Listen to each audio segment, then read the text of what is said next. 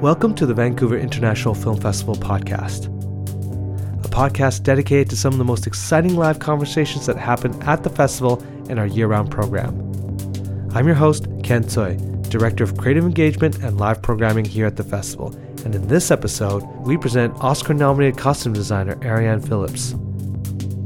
Known for her cutting edge designs and for being Madonna's stylist, Phillips has had her costume designs recognized with three Oscar nominations Walk the Line, WE, and most recently, Once Upon a Time in Hollywood. Her distinguished costume designing career also includes stylish works including A Single Man, Kingsman The Secret Service, 310 to Yuma, and the classic Hedwig and the Angry Inch. In this talk recorded at the festival, Phillips discusses her process with culture writer and film critic Nathalie Atkinson.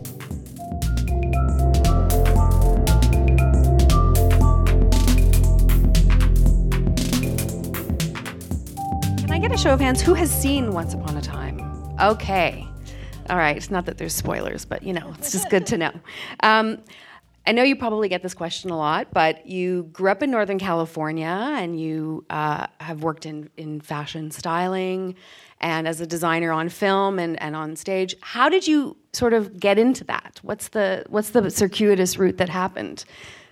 twisty, twisty, not linear, um, and not traditional.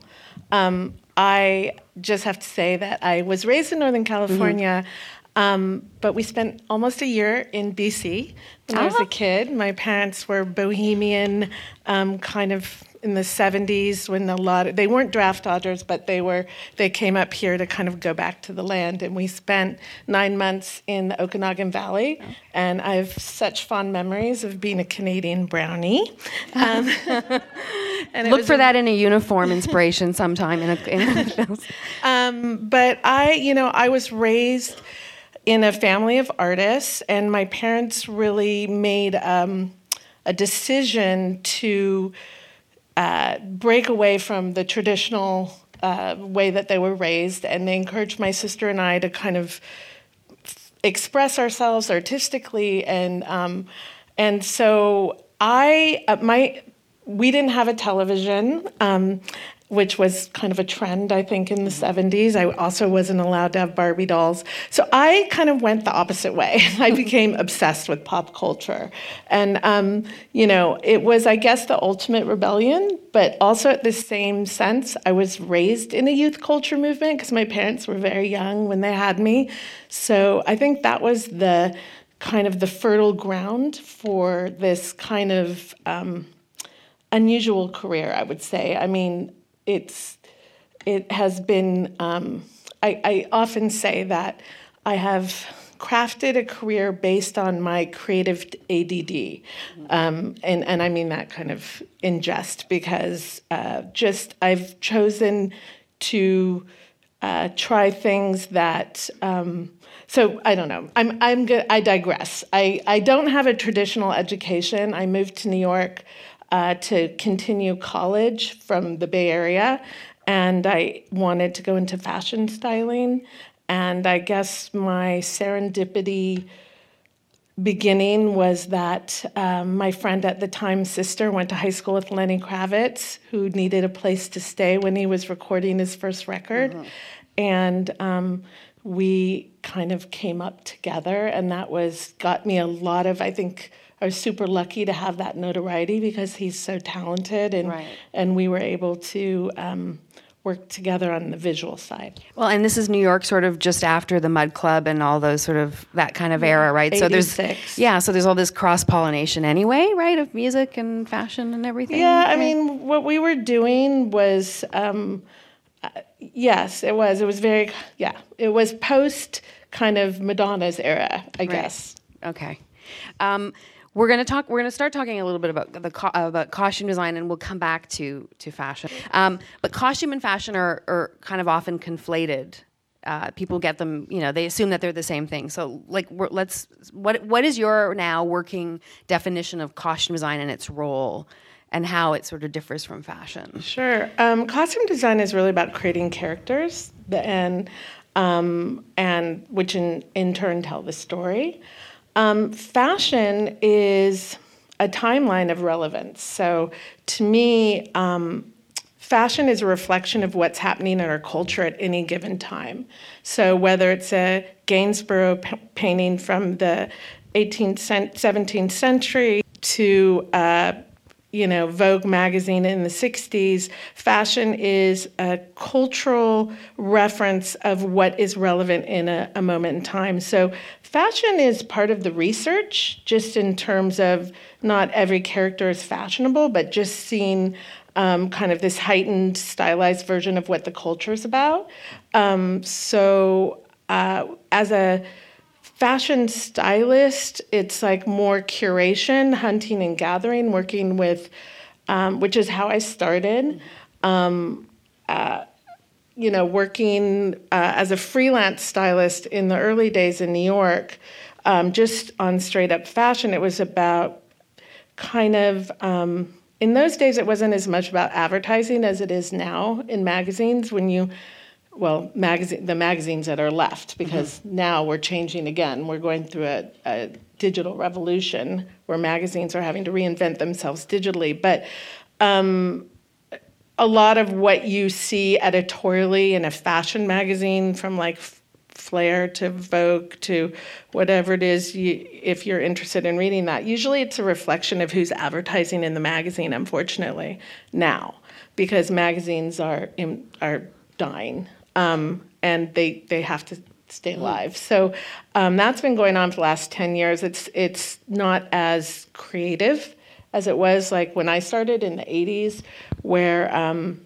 we kind of we would make things for fashion shoots we'd come up with concepts and then we'd hunt i would hunt and gather from fashion designers which is much more that era of like face id exactly. those sort of magazines and right? that's what really yeah. informed me street fashion and everything but fashion can also be narrative and conceptual and it's it's tableau work it's I love photography and I love working in print, and I feel that it's helped me in terms of details um, and the minutia of design and balance. Styling is being a fashion editor is really about balance. So I felt like my it was a great um, training ground for me, um, just in terms of design and color uh, for my eventual. Um, uh, you know, eventually getting into film. If that makes sense. But your and your your fashion work is often very narrative, and the sort of narratives that you do you know whether it's a Madonna concert tour? There's sort of it's it's a it's it's still commentary. Like there's a sometimes there's a cultural Hopefully. commentary on it. So I mean, I'm more attracted to that yeah. than lifestyle. I'm much more into stylized, yeah. and I have gravitated to collaborate with photographers or artists who also think in those in the narrative sense. So in the beginning of my career, I certainly worked with all kinds of photographers and all kinds of, but um, yeah. Um, well, one of the examples I always think of with your work in terms of illustrating the way in which maybe a, a, costume gives you clues about a character or gives you sort of these in, sort of in, it's this paradox right? Because it's supposed to be invisible you're not supposed to notice it. It's almost subliminal to the audience is the girl interrupted which is another of your credits. And the choice to put angelina jolie's character in suede pants like there's a lot of very tactile things in her character you know, like that's observant. That's observant. I mean, the thing for me, I really believe costumes are beam me up suit for an actor. So, of course, costumes are really important in uh, for visual cues for the audience um, to underscore tone and feeling and um, and tell us that about it's about identity, right? How we dress ourselves. But I also believe that as a costume designer, my job is also to inform the actor to help them get there.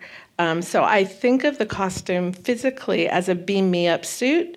Um, and I, I, that inspiration came early on from um, when I was in high school. I thought I wanted to be an actor, and I read um, uh, Stanislavski books and Uta Hagen. And um, there's a quote from Laurence Olivier that he said he always started with his character from the shoes up. And that just resonated for me, um, even at that time when I thought I wanted to be an actor because of the physicality of the costume and how it can inform the actor.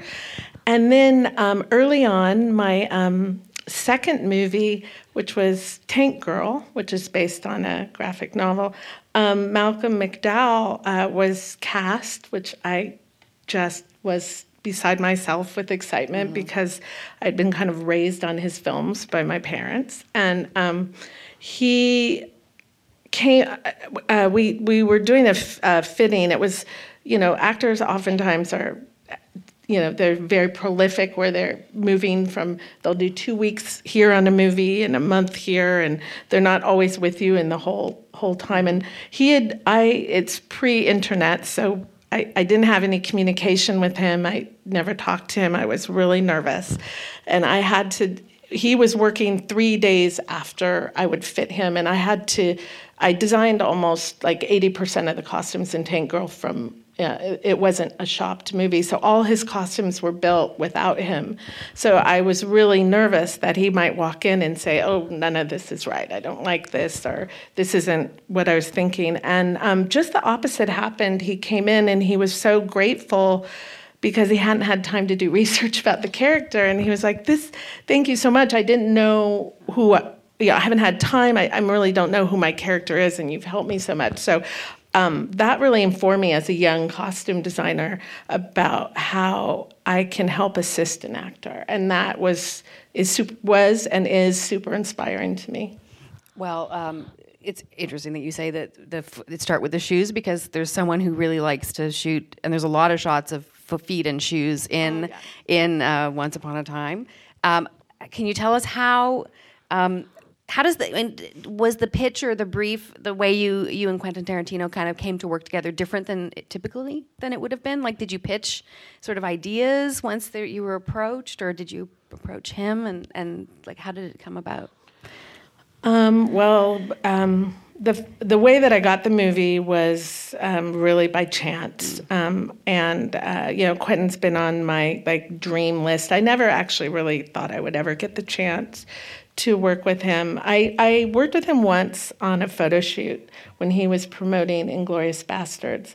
And um, I actually styled him um, on a photo shoot and um, didn't dare say, oh, I'm a costume designer too. But I, I, I, just remember kind of having an epiphany that day that I'll probably never get to work with him as a costume designer. And, you know, you do these photo shoots and they're fleeting. But I really kind of got him that day, and um, I'm such a fan of his work.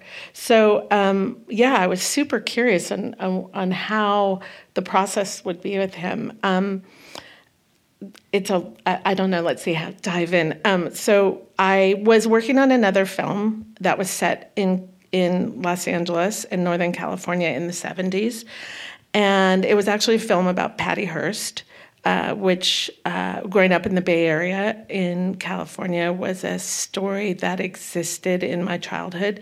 So I was really excited about it. That film um, I worked on for about three weeks with Jim Mangold, who I'd done five. I've done five films with, and that film went um, down like after three weeks of prepping it and I was heartbroken.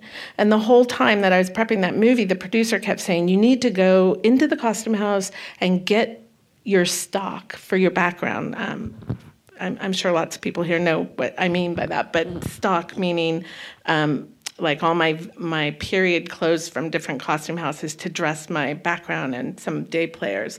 And he said because Quentin Tarantino is doing a movie set in LA in the 60s or the 70s, he thought it was the 70s, and we need to get those clothes. So get in there, get in there. right. And then the and so I knew he was working on movies. Okay. So the day the movie went down, I had to call my agent. I said, "Oh, if there's any way you can find out if Quentin's hired a costume designer, I'm sure he has." So, um, lucky for me, to make a long story short, I um, got the opportunity to interview with him, and uh, before that, I got to read the script.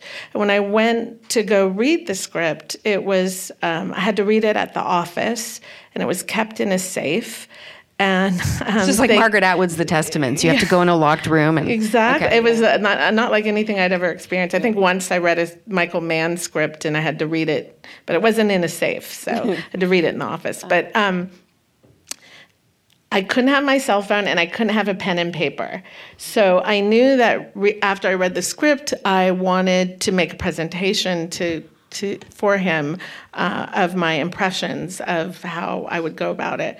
So I was completely freaked out because it usually takes me two or three times to read a script to get it in my head. I thought, how am I going to read this script and absorb it and be able to do a, a worthy presentation? So that was anxiety producing. But then once I started reading the script, which they warned me would take two hours, um, which it took me about two and a half.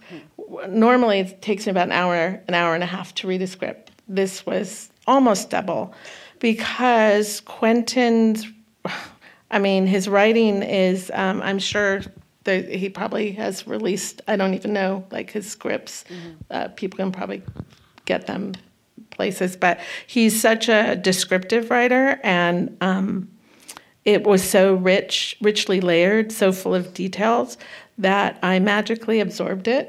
and um, it was, I think, without question, the best script I've ever read and I enjoyed it so much and was so inspired to to um, to do a good job, to get right. the job um, in terms of a presentation. So I did that. I put a presentation together um, and I sent it to his office ahead of my meeting. Um, and um, I made it um, kind of a sexy presentation. I put like a Hawaiian shirt in there, and I put like some Brylcreem in are, there. And are you a Pinterest user, or what? Were you were you like grabbing no, things? No, no, no, no, no. I I made two really big books of okay. visual reference, and then I actually put physical things in a box, oh. um, like a, a, Hawaiian shirt that would fit him, a vintage one. Um, Is that the one we see him in in the behind the scenes shots from the movie? No, he has oh, okay. his own array of Hawaiian shirts. Um, and that was one of the things that was so exciting about reading the script as a costume designer is we know how iconic these characters are that he's created. And, um, you know, you read that um, Cliff Booth, uh, the character Brad Pitt plays, um, in the script is wearing a Hawaiian shirt, and immediately, like, I'm thinking of True Romance, and I'm thinking of Tim, you know, Christian Slater and Tim Roth, and you know, the language, the vernacular of the style of Quentin Tarantino mm-hmm. is consistent. So um, I was super curious what the collaboration would be like. I had heard a lot of crazy rumors. Mm-hmm. And um, when we first had that meeting, I thought, well, if I'm comfortable with him in my interview, I would ask him his process if I felt comfortable. Right. Because he's intimidating. He's physically tall and he's very enthusiastic and he gesticulates and he stands up and he's incredible, but he's a little intimidating. He's Quentin Tarantino. So um, he asked me as many questions as I asked him, and I and he one of the things he asked me was if I was. He said that whenever he writes about costume in the script, that he means it.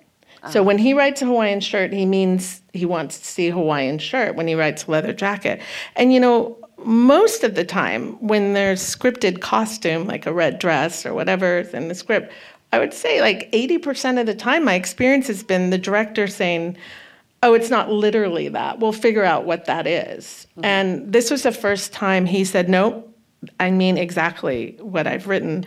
And, um, and I said, Okay. And he goes, But if you have another idea, bring it to the table. So make me that Hawaiian shirt, but also make me what you think would be good. And that to me was um, so exciting mm-hmm. because not only does he have, obviously, um, a, a, strong point of view and an idea of what he's thinking visually, but he's open to other ideas as well. So um, that wasn't the question you asked me. You asked me what the and, and at that at the, at my the first day after I got the job, he handed me a list. This is more answering a question of reference okay. of television shows and um, films to watch. And there is no way in hell I could have watched all these. Like, I mean, I had seen a couple of them, a right. few of them, but this was uh, an extensive list. But lucky for us, Quentin does movie nights when right. he's yes. he's prepping. So he owns a theater in LA called the New Beverly. If you're ever in LA, you should go. He, it's a great screen. They're usually 35 millimeter prints. It's the the the candy and the popcorn are the same price as they probably were when we were kids. Um, it is fabulous. Um, and he was renovating the theater when we were prepping the film, and so um, once a week he would have um, movie night and he would show movies that were shot in LA in the late 60s. So we watched all kinds of amazing movies. And it was incredible. The first time I went to one of these screenings, um, like the horse wrangler was there and like the gaffer was there. Mm-hmm. And my experience with um, any kind of, you know, projected dailies or I actually have never worked on a film when a director's shown a film to to the to the crew, but usually it's it's like department heads, right, and right. talent and producers. And this is so great. Everyone would come to these weekly screenings, so it really created a sense of camaraderie. Right, so everyone's on the same page when you're shooting because mm-hmm. you're also shooting on 35, yeah. which means that you're not looking at a monitor when you're looking at the what's no. what's happening, right? There's no monitor except for Bob Richardson, the cinematographer, had a little monitor on the camera that if you were lucky enough to get close, you could look at it. Or Quentin sometimes had a handheld monitor, okay. um, but no, um, no monitors, no cell phones um, on the set at all. Uh, matter of fact, if if you have if you if your cell phone rings or you're caught with one, the the the threat was that you're fired. Oh wow! And, okay. and Quentin made that that um, which was actually great. It was so wonderful because it really means everyone's present, and um, it's a really collaborative group of people, a, a true family it was unlike anything I've ever experienced. So, what were some of the? I mean, there are these extensive lists, and I've seen different variations in different people from the film uh, talking about the references that resonated for them. What were some of the the the, mo- the more salient ones for you that helped you get a sense of what he was going for because it's such a, a, russian nesting doll i mean you think oh it's just you know three days in the life but there's all these flashbacks within flashbacks and all kinds you know it's like a movie within a movie. So was there something in particular that you went oh i get it that unlocked it or did the three i mean you've worked on westerns in the sense of the nocturnal animals the sort of the west the, the, the way those men dress uh, in sort of the western style or the 310 to yuma. Um, did that inform some of the um, well i think the greatest thing for a costume designer and for me uh, uh, working on this film is that it is there are it's about real life events and they're real it, they're biographical characters that real people that existed. And at the center of that is a fictional two fictional characters. So usually i've done a few biopics um, and so usually that uh, process for me is quite linear. You know you just amass as much of what was and and make decisions that are you know aligned with how the director see you know like that. But for this we had um, so it was super juicy mm-hmm. for me. So you have rick dalton and cliff booth who are fictitious characters you know that are inspired by you know all kinds of different actors and hollywood types that quentin would share with us and um, and then all these real life characters. So the research process was fantastic and a lot of fun and incredible. And I mean, um, so much resonated. I mean, it was really good to see Lancer, the real Lancer. Mm-hmm. Um, that really helped. Um, and you know, uh, a lot of different TV shows and movies. I don't know. I guess it was just like it, I can't, you know, it was great to. I, I watch a lot of of of TV shows and movies with Robert Culp. Um, Quentin really likes. He's the best lot. Columbo villain ever. he really is. Yeah, he's super stylish. Yeah. Um, I loved him in Bob Ted, Bob Ted Carol and Alice. Yeah. Um, I mean, so much. It was. It was. Uh, a lot of fun. So I'm hoping we can maybe unpack the three principal characters and sort of around them. And I, even though there's these this is incredible richness, and hopefully we get to that of the background and the subcultures that you're kind of playing on, because it's not a homogenous Los Angeles in 1969 at all, right? You've got all these moving parts, these different kind of yeah subcultures. So we we've got Cliff and I I put a lot of photos of uh, there's some photos of Steve McQueen because Steve McQueen kind of haunts the movie in so many different ways. Like he mm. informs the movie, in um, and he's in the movie. That's so cool. That picture of Luke. and yeah, the, the the gentleman cowboy. Kind of. I've never seen that picture, of Luke. Oh. Um, so can we can we maybe take a look at like so Leonardo DiCaprio's character who wears sort of one particular jacket throughout a lot of the film, like the, the leather jacket, Mm-hmm. and you you built the, you built most of the principals or all of the principals' clothes, right? He has Like- a couple leather jackets. There's one we built, and then there's a vintage one. Um, well, I mean, you kind of can't you kind of can't talk about one without talking Yeah, about the the, other. other. I mean, um, here you got this character Rick Dalton who is has found himself, you know, at this point he has been this big TV Western star. And he hasn't quite made that transition like Steve McQueen or other actors of his generation to being a movie star. And his career is on the downward trajectory. And here his his guy, Cliff Booth. Um, wow, what's that? That's people assembling their cosplay for Halloween. from uh, That's hilarious. Yeah. Actually, I have to say, in my initial interview with Quentin, he said to me, "My mark of uh, great costumes are when people try imitate my characters, and it takes effort because you can't buy those costumes in a box." Right. Yeah. You can't get the Darth Vader helmet or So whatever. that was kind of like his, um, I think, you know, call to action for me of like, kind of freaked me out, but. Well, um, it's like okay, pressure's on. But um, anyway, so um, Rick and Cliff, yeah. So Rick is, you know, um, he's finding himself at a, a point of uh, where he is redundant, basically, and Hollywood's changing. You know, the thing about 1969 is it's just, and it's it's in the core of the script. It's really the a change. It's such a change year. It reminds me a lot of now how we are changing into this digital culture, um, and you know, it's so interesting as a costume designer, just the that period because when you take us when you looking at a lot of reference and um, I'm the same age as Quentin, so I, I have kind of you know fuzzy memory, romantic childhood seven year old memories of the time, but um, a, a slice of that culture, and you really just see a little bit of everything, and you see you see how people are changing from you know like Rick Dalton still wears his hair in that 50s kind of pompadour with product in his hair.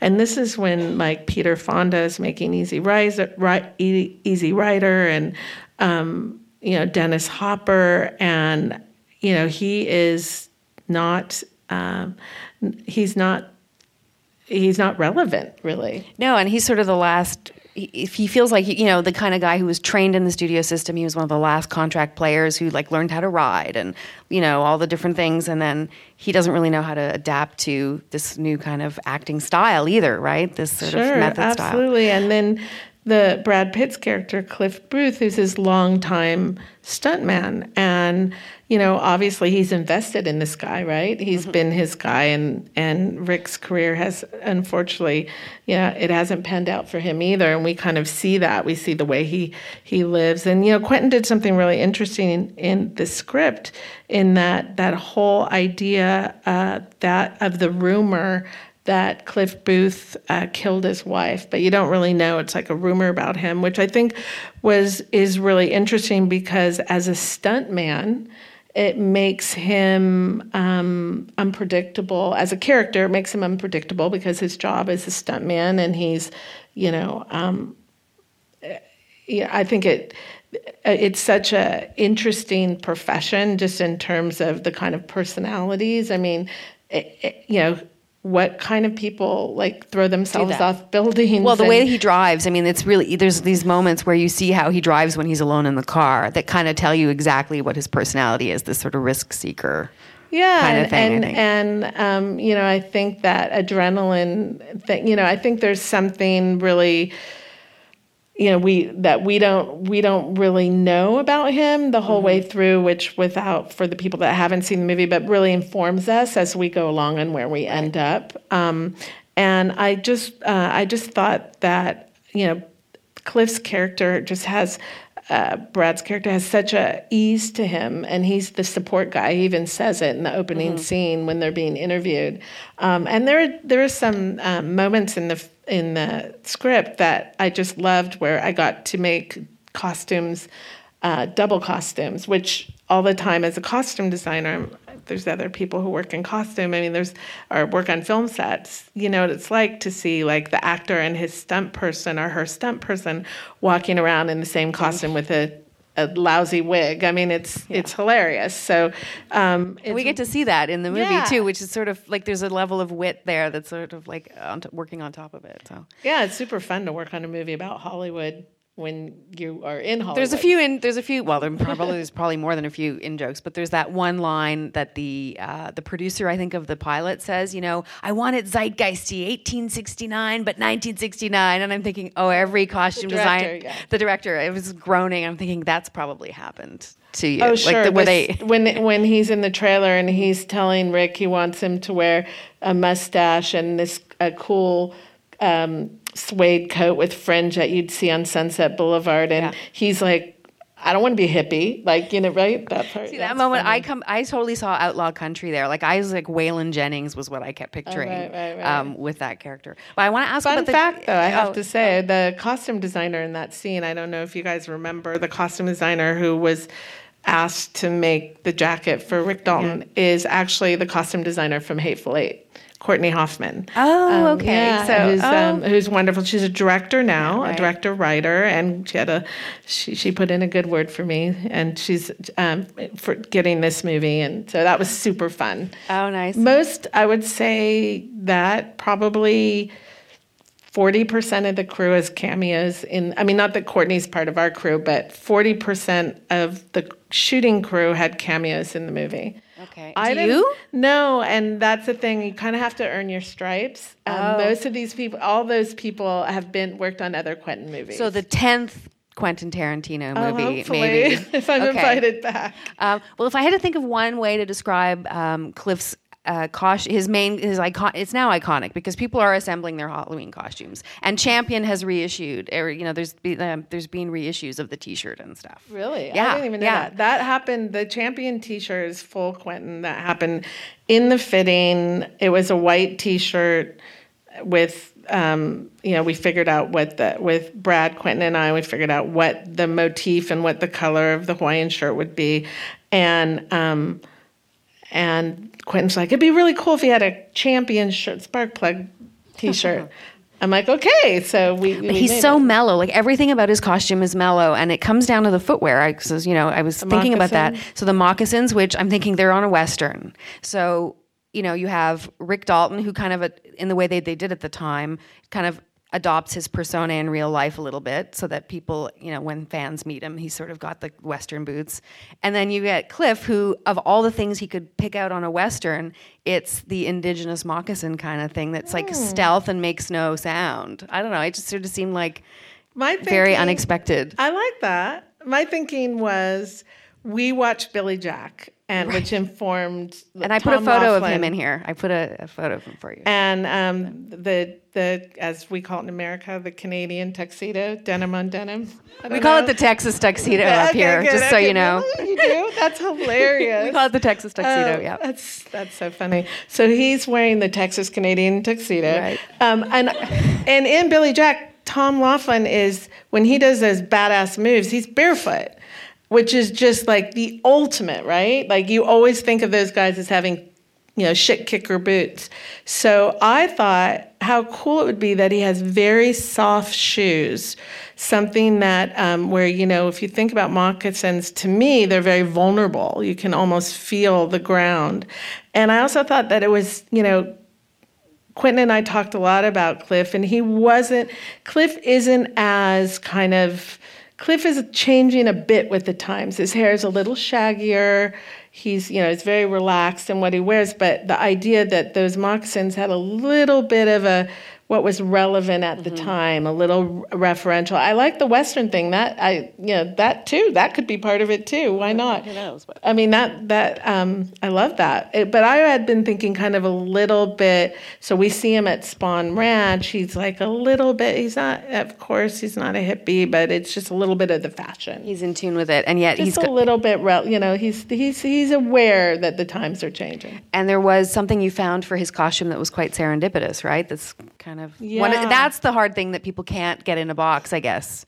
Right, yeah. that's the element there. I mean, one of the greatest things about um, and the hunting gathering part of being a costume designer is finding having um, i've had a few of these moments where i've come across something that really becomes like a character talisman in this case i found um, this belt buckle at Warner Brothers Costumes, that Stuntman's Association belt buckle. I, and I called a friend of mine who's a stuntman, and he said, "Oh yeah, th- those were you know you could they don't do them anymore, but in the you know 60s and 70s you could order a stunt uh, if you were in the Stuntmen's Association, you can order belt buckle. Well." This was just like, I just couldn't wait to tell Brad Pitt. I was like, I'm going to be his best. He's going to love me forever, and um, because you know it's Brad Pitt and oh, and Quentin too, both of them. I just was so excited. I could barely control myself in our next fitting. Like, look what I found, and they loved it too. And that just really came the grounding. I knew that I wanted him to have something um, so, something with gravitas, like a belt, belt buckle. Like I was looking at rodeo belt buckles actually, um, and uh, like Hal Needham and guys like that. They were just they They're just proud of what they do, swagger right? And Yeah, a swagger. So when I found that, which I didn't even know existed, um, that was everything for me, and that became my Laurence Olivier shoes. That became my Cliff Booth kind of major point. Because he wears it with the He the white the- on throughout the white throughout movie, the, the yeah. thing. Um, which I love the No, air. he doesn't wear. Oh, he no, doesn't wear with the white suit? snakeskin. belt. Snakeskin. or maybe he does. Maybe he does. I don't even remember. I, I love the airport picture. arrival scenes actually because it sort of gives you all this data without actually, you know, you sort of get a sense of what's happened to them wherever they may be. And he's in the the white on white. Um, is that his Italian kind of? That's what he's taken from Italy versus say like Rick Dalton coming back with maybe a little like Wayne cravat or something. Yeah, Yeah. he had a cravat. like a neck scarf, uh, Tommy Smothers style. Right. Yeah. Oh. Um, yeah, the idea was that they, you know, they go to Italy. Um, they've made some money. They're, you know, it, they're they're buying clothes. They, you know, the guys are back. You know, they're they're in the swing of things again, and um, yeah. Was there um, kind of lo- was there any reason logistically you wanted um, Cliff in white? Because I mean, he's in at night, right? We see him walking at night. Is that was that part of it too? Like he's in the trousers, I think, when he's walking around the dog Yeah, yeah, the yeah. neighborhood, And the or for I t-shirt. mean, it's a Quentin Tarantino Well- movie, or for blood splatter. what blood? Well, not No, blood, no. the- not Yeah, yeah, yeah. No, no spoilers. Okay, right. Still. potentially. Um, yeah. Well, for me, also uh, studying Quentin's movies, um, something that I felt I had in common with Quentin is Quentin has a lot of black and white in his costumes. I really wanted to be part of his style vernacular. Like I really wanted the costumes to feel like a Quentin film. So I spent a lot of time uh, of course, I'd seen all his movies, but I spent a lot of time looking at them again. Um, and one thing that I love black and white as well. Um, and I, you know, when you think of like Pulp Fiction and Uma Thurman and um, John Travolta and um, you know various different and, and a sense of graphic, even the yellow Kill Bill with the black stripe or the the you know the anyway, I just I felt that it was a great way to kind of clean Cliff up and um, and give him a little bravado. I think probably the same thinking I had with. Um, uh, I, I mean, it's it's interesting. O- over the years, I think I, I use color a lot or the lack of it. So if I look back I, I think I have a tendency to go minimal in a way. It's like a high contrast. Like when I Yeah, think of some of the WE costumes and um, the the sort of the the fabrics and things that you've used, maybe. Or or for example, the another serendipitous item I think was the Julianne Moore dress in a single Black and man, white. which The is very black and graphic dress, yeah, and very and has sort of an interesting backstory. Yeah, So- Winona Ryder, striped shirt and grown up. I, yeah, I mean, I just have a tendency to to gravitate towards that. Um, uh, I mean, was it fun being able to? Because there's some very literal recreation moments, and so we, we you recreated that one right before. Yeah, the Great Escape. Yeah. Um, where you you were wanting to be literal there to completely yeah do because those. we inserted Yeah. Leo into the film like in a Zelig kind of way. So, Oh, it's actually yeah. So that jacket we made, but that's different than the Musso and Franks one. that's a gratuitous Steve McQueen with his shirt open shot because the medallion seems to me the the thing that Yeah, I took that from Steve me. McQueen for sure. Um, and I knew uh, I've been trying to get a medallion in a movie, I think, for a while. But I like the idea of my a friend of mine makes these amazing medallions, and he made that medallion with, and it's um, it's got his uh, Rick Dalton's initials. There's another T-shirt there that came from Quentin as well, um, Lion Speedway, which is an uh, classic LA, I guess, go karty kind of place, Speedway. oh, okay. I don't know. Does anybody know it? I never knew it. I, I didn't. I wasn't raised in LA, but it's a real logo. and We recreated that shirt, but that was Quentin's idea. Okay. I mean, you know, I think of Quentin like the UCSC. Um, oh, sorry, yeah, UCSC banana slug T-shirt on John. That was actually a question I had from him in our first interview because Oh, really? I'm from Santa Cruz and I wanted to know how that T-shirt came to be. So I knew the T-shirt message shirts would be would play in the movie. I was just waiting for Quentin to tell me what they were. Right. Okay. Because Barbara Ling, the production designer, gets to do all these signs and Yeah, all kinds of graphics, and then you get to sort of have a little bit of it. And then you know, here we're at a we're at. Um, well, tell us the story about this particular look. This is, I think, she wears it to the Rosemary's Baby premiere. Uh, in real life. in life, real life, right? um, Sharon, Sharon Tate. Tate wore. It was an Ossie Clark, who's a big fashion designer, English fashion designer in the '60s, um, and she, as uh, I did some very deep research about it, it seems like that was bespoke. It was made for her, or she, you know, she had him make it um, for the Rosemary's Baby premiere in London. And um, I went on the hunt for it, which doesn't exist. So we recreated it um, with um, not real snake, not real python. Um, it's printed. There's a sense that you, I mean, that there, that you didn't necessarily literalize. I mean, she's so well documented, though. But there's sort of a feel like if you look at photos of Sharon Tate in many of the books, you get a sense that of her taste. Like you really get a sense of what she might have purchased, and like the yellows. There's yellow comes back a lot in her kind of candid photos. Yeah, I and used things. yellow because I just felt it was a really beautiful, well, it was a very, uh, you know, uh, popular color at that time that you see in fashion, you see in, in interior design, you see in cars. Um, and also, I just loved yellow, uh, the idea of it on, on Margot um, and, as Sharon, and just how yellow makes you feel positive and optimistic. Um, and I spent a lot of time with Debra Tate, Sharon Tate's sister. And uh, the crazy thing is, this happened on Walk the Line too. It's just really odd. Um, on Walk the Line, when we were pre- prepping Walk the Line, um, Johnny uh, Johnny Cash and June's estate was uh, being cataloged for Sotheby's. They did a catalog, and we didn't have access to it. And Jim Mangold, the director writer, had been very close with John, uh, Johnny Cash, and um, we had thought we were going to have access to these effects of their of them, but then we we couldn't. Um, and then when we were prepping this movie, Once Upon a Time in Hollywood, after 50 years, Debra Tate decided to auction Sharon's some of Sharon's effects, which I just thought was so poignant in many ways um, to hold on to those items for her for 50 years. Um, I, I think has been I, I can't imagine. Well, you know, I can't imagine. Uh, she's been really the protector of Sharon's memory and everything, and for her to put some of those items um, on auction, I thought was a really wonderful place for her to be in, and a very you know that she could kind of let go of some of the stuff. And and Debra's very generous with her time, and luckily Quentin had already had developed a relationship with her, so she was a consultant on her film. And um, I got to go see Sharon's clothes before they went on auction and touch them and and get a sense of the proportion and.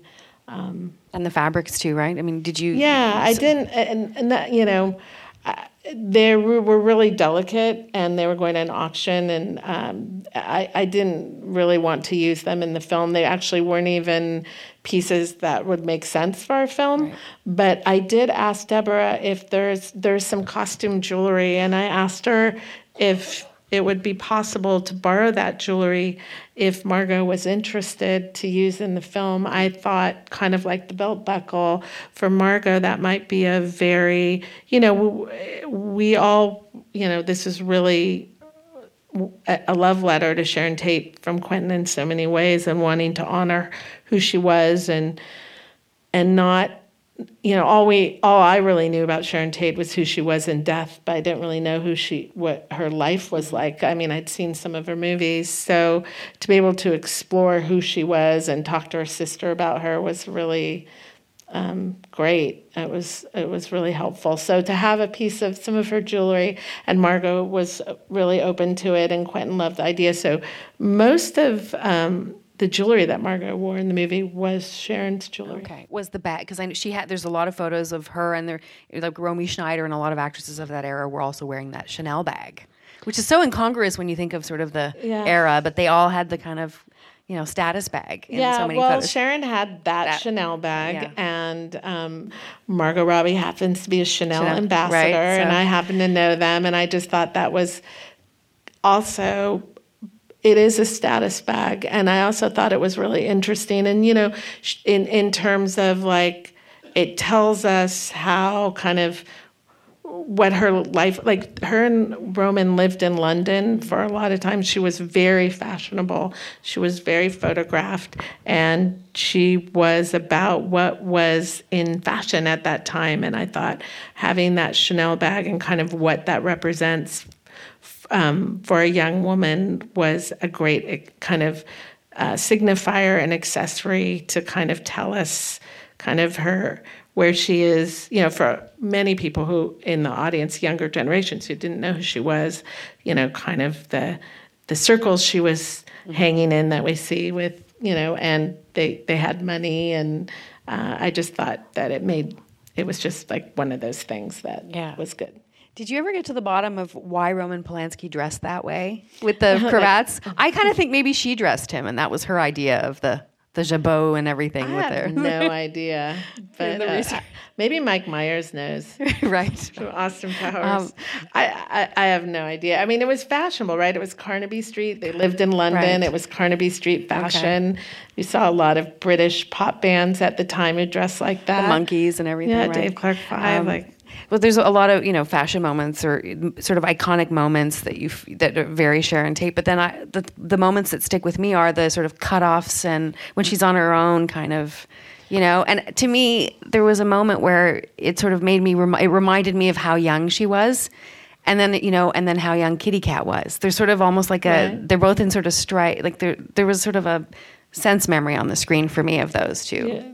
Well, that was on purpose for me. Like I wanted to put her in cutoffs so that we would see just exactly that. That generationally, she's just the same as uh, the Manson girls, just uh, totally different. Um, happenstances, you know, different different lives. Um, the T-shirt, however, wasn't my idea at all. Okay. Um, that was pure Quentin. He had, there was one of the young women on our set who was wearing like a, a vintage striped t-shirt and Quinn's like, I think she should wear that. And I was really against it oh. because I felt that I had ne- I hadn't seen any reference of a research of anything like that that mm-hmm. Sharon wore. She wore more peasanty, more feminine, and um, you know I lost that battle. And in the end, I like it. So you know I yeah. think it works on that level. Um, in that scene where she's actually I don't know if we really know it in the final cut, if the audience knows it, but she's packing Roman's clothes for his trip to London. Okay. Um, and at home and, and relax. So I think ultimately it works, but people really like that costume. Yeah. There's a, well, I want to ask about the Manson family because mm-hmm. there's, did you, what kind of archives did you draw on? Because there's not that much. There's a bit in the LA, I think the LA Times did some photos in the early 70s, right? Before at the farm. I think at the spot. Like, There's actually a lot. There is a- out there is a lot? Yeah, Okay. there's a lot out there, and also just that milieu Mm-hmm. of young people. And I think for me, the biggest thing about the Manson family and the Manson girls is I wanted to show how young they were, and um, because they were very, very young, and um, my aunt lived in Topanga Canyon uh, just at that time and had been to Spahn Ranch, like, and had met those people. And not because she was in the Manson family, but because it was kind of this milieu of kind of hippie lifestyle. And um, I I obs- I really felt by like I understood I understood that milieu of young people. Um, not necessarily what they did, but I mean just their the way that they dressed and you know they were making um, a break with uh, you know the way the culture was changing and who the you know these are a lot of runaways and and and young kids that were really um, you know leaving you know society as we know it to kind of drop out tune out or tune in and drop out. And so that i really wanted it to feel real. And it's hard with the 60s and 70s because it's very easy to look retro. And i really um, tried to make choices that felt quieter. Right, and with the background players too, because you have there's a there's a, a lot of people to drive. You know, there's the principals that we're all thinking of, but then there's these. There are many big scenes like the Playboy Mansion or the close. You closed one of the streets, and there's all kinds of people just walking in the street, right, in the background. So those are you have to oversee how everyone looks, and Yeah, they the all they don't all crew. look like they don't all look like they stepped out of a 1969 catalog, right? hopefully Yeah, not. no, I mean that's what I mean. Like the point. Oh yeah, wigs and makeup and costume. Yeah, I mean we had endless, endless fittings. I had an incredible crew, and you know, uh, I amazing team of costumers and and um, fitters and shoppers, and you know, we had fittings are going on continually throughout the whole film. Um, are you able to oh, be as hands on with that, with the kind of like oh, so- yeah. Sometimes, sometimes I'm in and out. So we, I figured it. We figured out a space. My supervisor Linda Foot and I, so that the the background fittings could happen in close proximity to where I was doing day player and principal fittings, so that I could pop in and out. And there would also often do these costume parades if I was like setting up a fitting in the other room for a mm. principal, where I'd get a, you know, they'd get five background players and do a costume parade. And I definitely did some fittings when I could, but there's 120 speaking parts in the film. So I was really fitting every single day and establishing new costumes on characters up until the last week of shooting.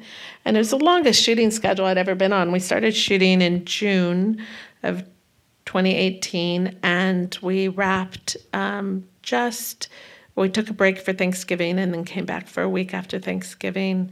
Um, so it was the longest shoot I'd ever been on.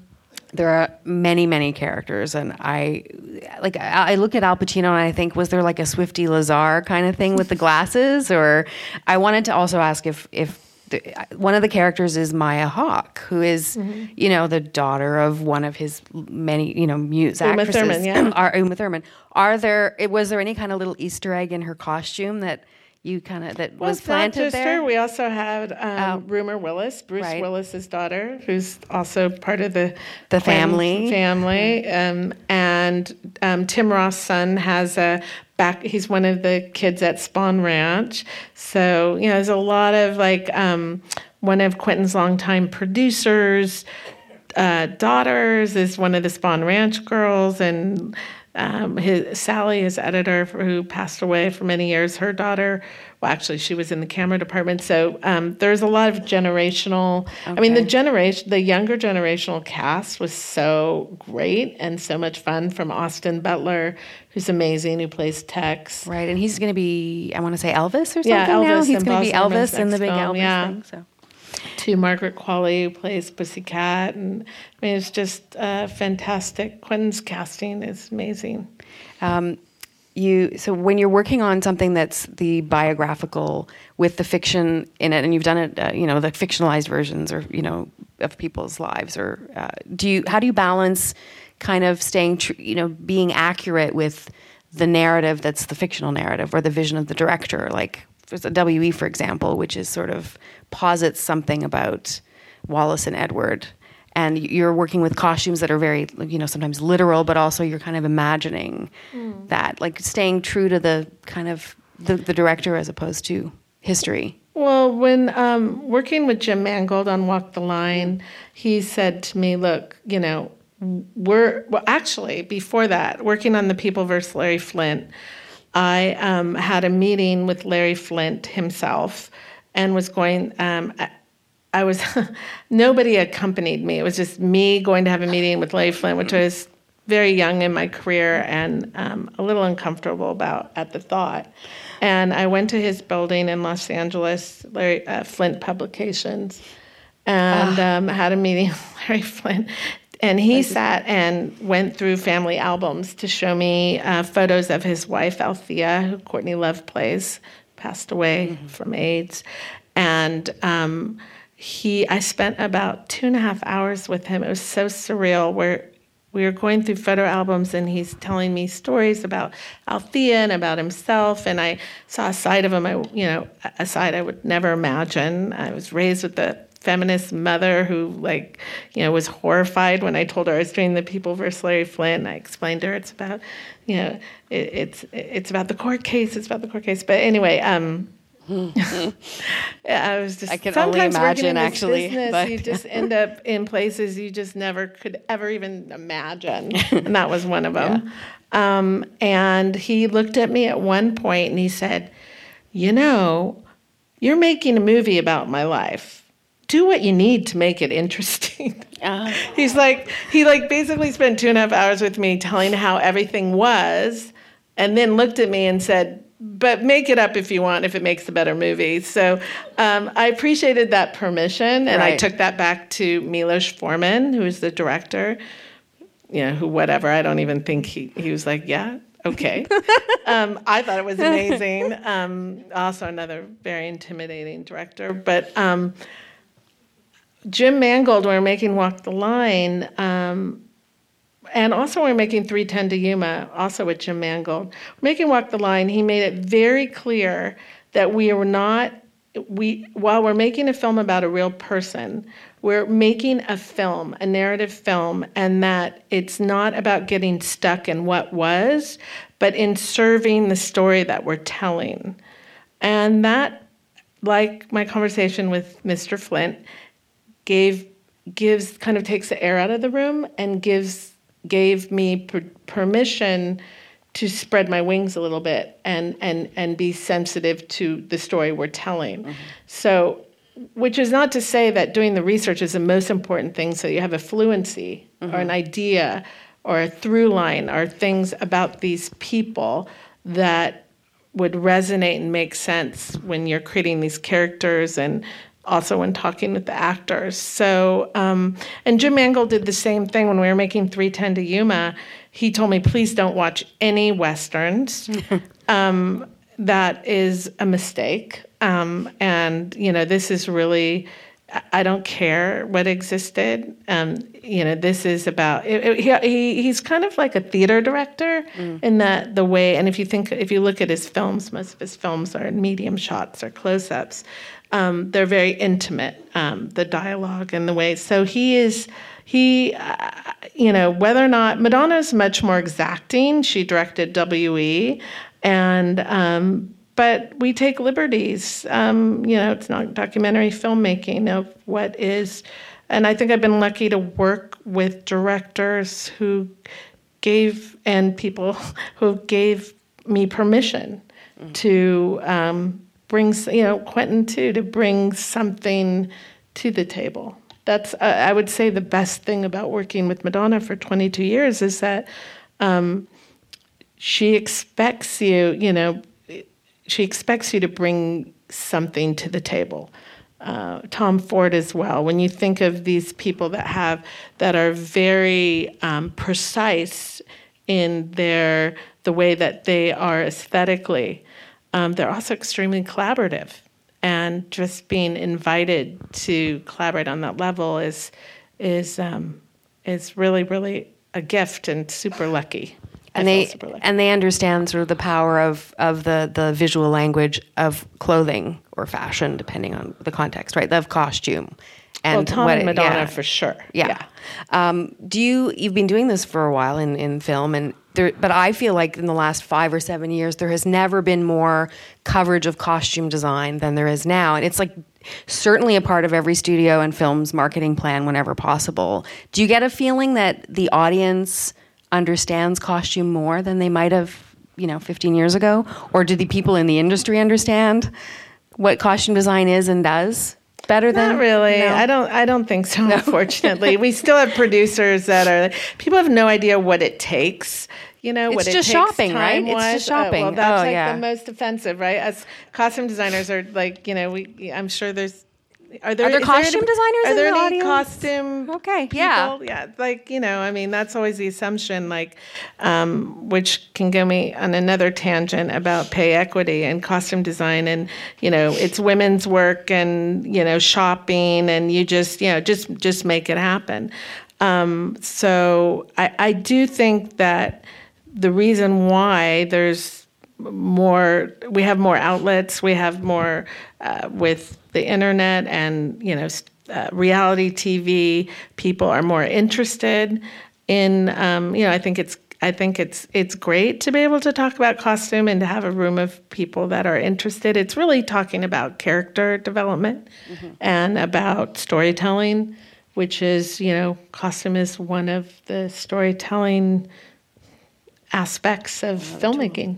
Well, we're in this moment though, where in on you think of Instagram or global visual culture, where we're we're decoding the sort of uh, semiotics of you know what a politician might be wearing or and what they're conveying because maybe they don't speak very much, but they're telling us something It's our through what they're we wearing, want right? The world to perceive Um, us, right? Um, when you're working on uh, tour costumes for Madonna, is there sort of a narrative at play there? I think of the different era, the different eras of the tour, co- the tours that you've For done, sure, for sure. where you're co- like, I, I'm thinking of the the tour where there was very militaristic and the time uh, the- American Life. uh, where there was yeah, and then the videos I guess that went with that, where there was the Che Guevara kind of inflected. Uh, that album was, um, uh, yeah, wait, um, the American Life single, and um, help me out here if there's any Madonna, Madonna fans. I'm fans. Like, Well, that that particular one, Yeah, um, yeah. but there, that seems like that's having a that's sort of speaking to what was happening culturally too, yeah, but- right? yeah, it's part. It's part of Madonna's narrative. I mean, Yeah. she sees herself, you know, literally as a rebel and as a, a an artistic, you know, someone who's constantly using her voice to challenge people and to express her, to have artistic freedom, and that's part of her narrative. And that particular era um, was, yeah, that was in the. Wasn't like- that under? Uh, right? Wasn't was that sort after of? Ray of Light. Mayor Right. Way produced that album. Yeah, it was really, really great. We looked at Che Guevara and Patty Hearst and all kinds of. But then what's happening? What was happening in America at the time was sort of this groundswell of like a certain kind of patriotism and sort of uh, conservatism, I guess, is the yeah, thing too, and, right? Uh, Desert Storm. Yeah, yeah. You know, she is. That she's had a long career of being culturally relevant. Mm-hmm.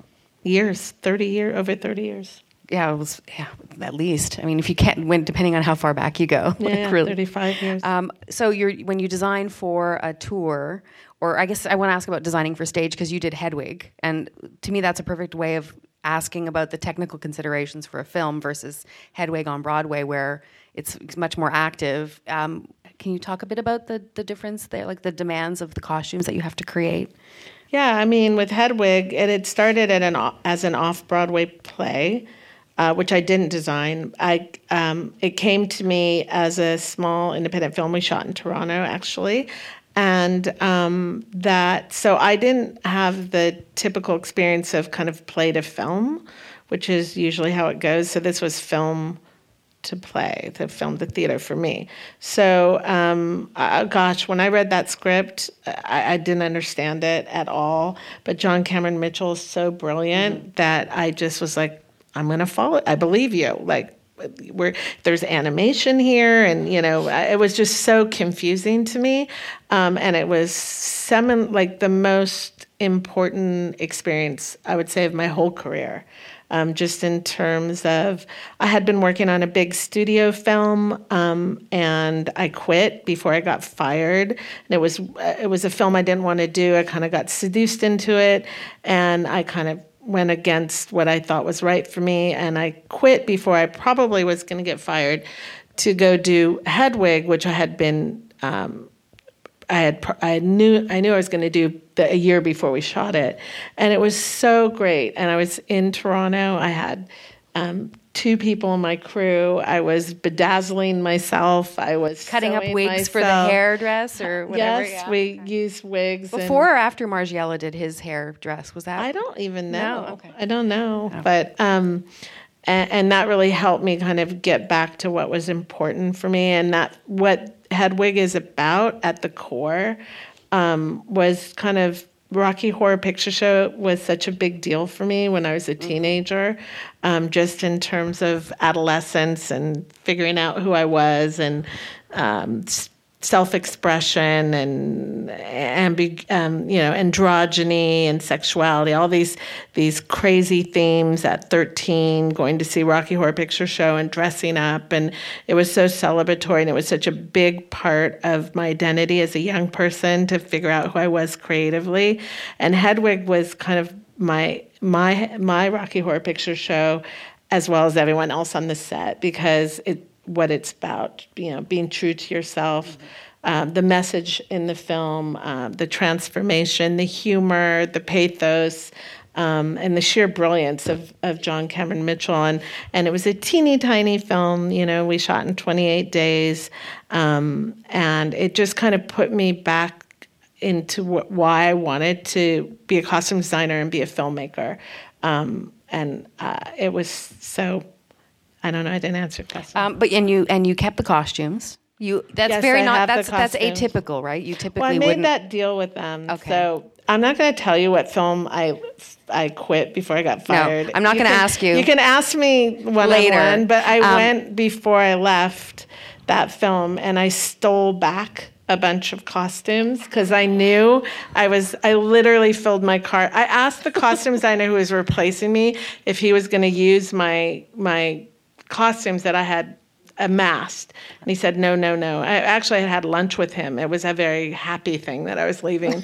and so I'm like, okay, well, look the other way. And I went be- on my last day and I filled my car up with these costumes because I had scoured all these v- amazing vintage pieces. I had gone to a warehouse in um, St. Louis uh, at, called Hullabaloo, which doesn't exist anymore. And I had spent 10 days like mining, you know, and looking, scavenging for these great pieces. So I took them to Canada and took them, pulled them apart, re-dyed them, sewed them back together, bedazzled them, whatever.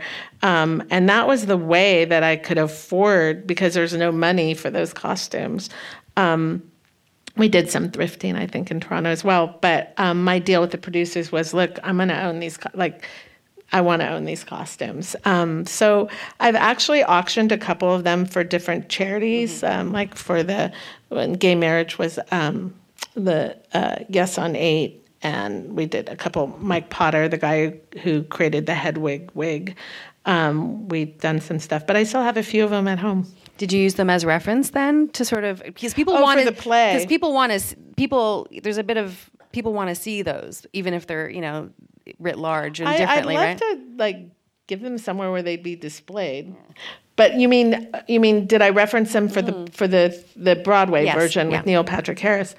Um, yeah, because the costume, the denim costume, that's the main costume in the Broadway show. Um, the idea of that costume was mm, it doesn't. I, it, um, Hedwig is uh, kind of has a sex change to leave um, East Berlin, which sounds crazy. Before the wall went down, It works in the movie though. Yeah. That's the that's the what's what matters, right? So- yeah. And so that costume is kind of in uh, was part of. So I knew that denim costume was going to be a key costume um, in the play because it's. And I wanted to make that costume uh, like the Berlin Wall. my husband and I had been to Berlin and um, seen those you know the pieces of the wall that they have there that you can still see with the, all the graffiti and everything and i wanted the broadway costume to have that effect um, you don't have the luxury obviously in theater to do those kind of as many costume changes or that many scenes and um,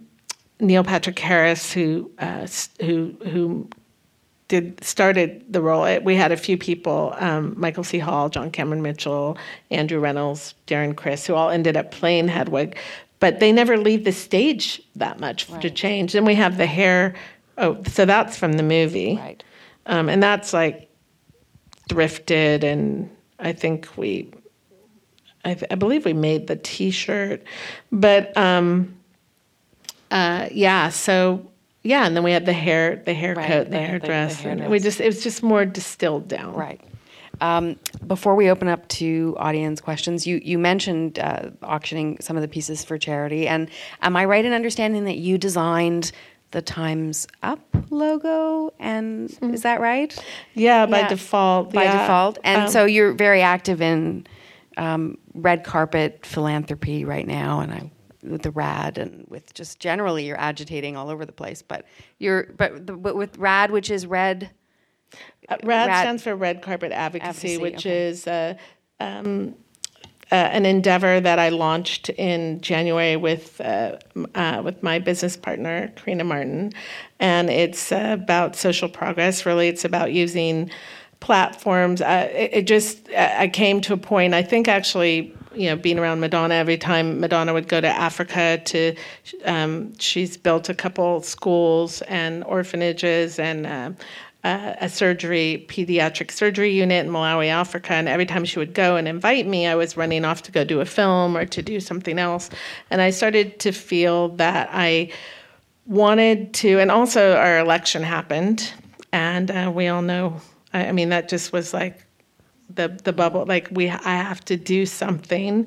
And um, so I launched this um, endeavor called RAD, Red Carpet Advocacy, and we help talent raise money and um, create advocacy for uh, nonprofits and causes that they believe in. And we do it um, on the red carpet and beyond. Like recently, we just had a dinner for Patricia Arquette to celebrate her two um, Emmy nominations mm-hmm. uh, last week.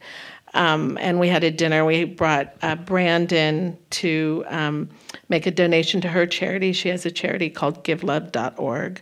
I did the same with Margot Robbie, Once Upon a Time in Hollywood. So the idea is to to figure out ways to be philanthropic and create advocacy along the promotional road of what we do anyway. So um, right, because that's such a part of the business. Like it's it's sort of an unavoidable part. So why not leverage it?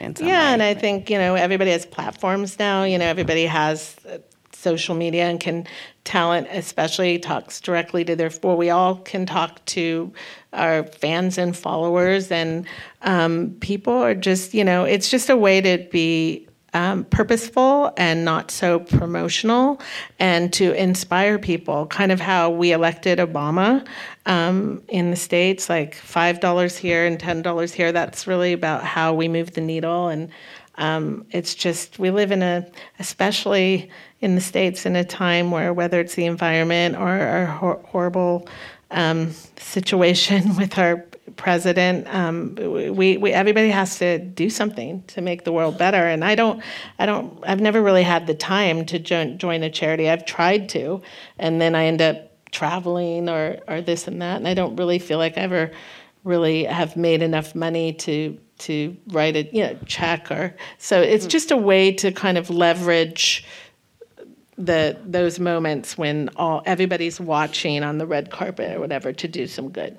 And the, the red carpet is also sort of it's it's a lot the, the focus is a lot on women you know? It's it's sort of this liminal economy like it's this ecosystem where women get to sort of they're both looked at and it's also women who are sort of paying attention to that in oh, an interesting way. Too. It's mean, meant to now, I mean, but we also don't want to take like everybody. No. It, uh, you know, I love the fashion on the red carpet. I love, you know, um, you know, and it's not just award shows. It's you know premieres. Going to. Starbucks is a red carpet moment now for people. I mean, that's it's captured on. Yeah, sel- Yeah, selfie yeah, culture. so. And it's just, you know, like when we launched with Elisabeth Moss at um, the Golden Globes this past year, and she wanted to advocate for the ACLU.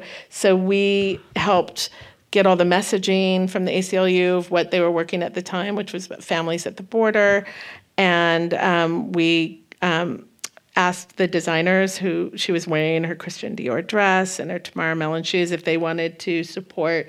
And we created like a social media campaign where we, Elisabeth, you know, has a call, tells her fans about the ACLU and, and what they're working on at that time and and um, how it's important to get involved and how they can get involved and if you want to make a donation swipe up five dollars helps you know you know get a get a you know whatever at the time Yeah, so whatever it might be. So. but it's been really, really.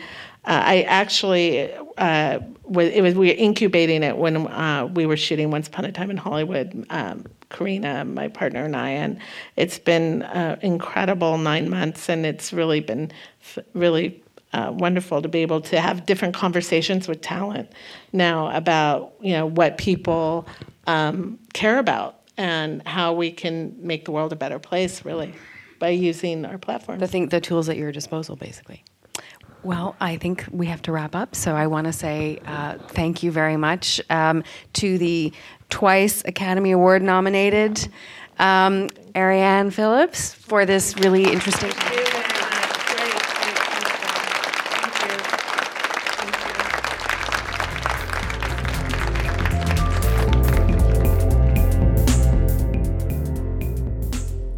Thanks for listening to this conversation recorded live from the Vancouver International Film Festival. Be sure to subscribe so you don't miss an episode. Creator Talks and Masterclasses are programmed by Fran Bergen. The podcast is created by Ellen Hadley and Clem Lobe on the unceded territories of the Squamish, Musqueam, and tsleil Nation.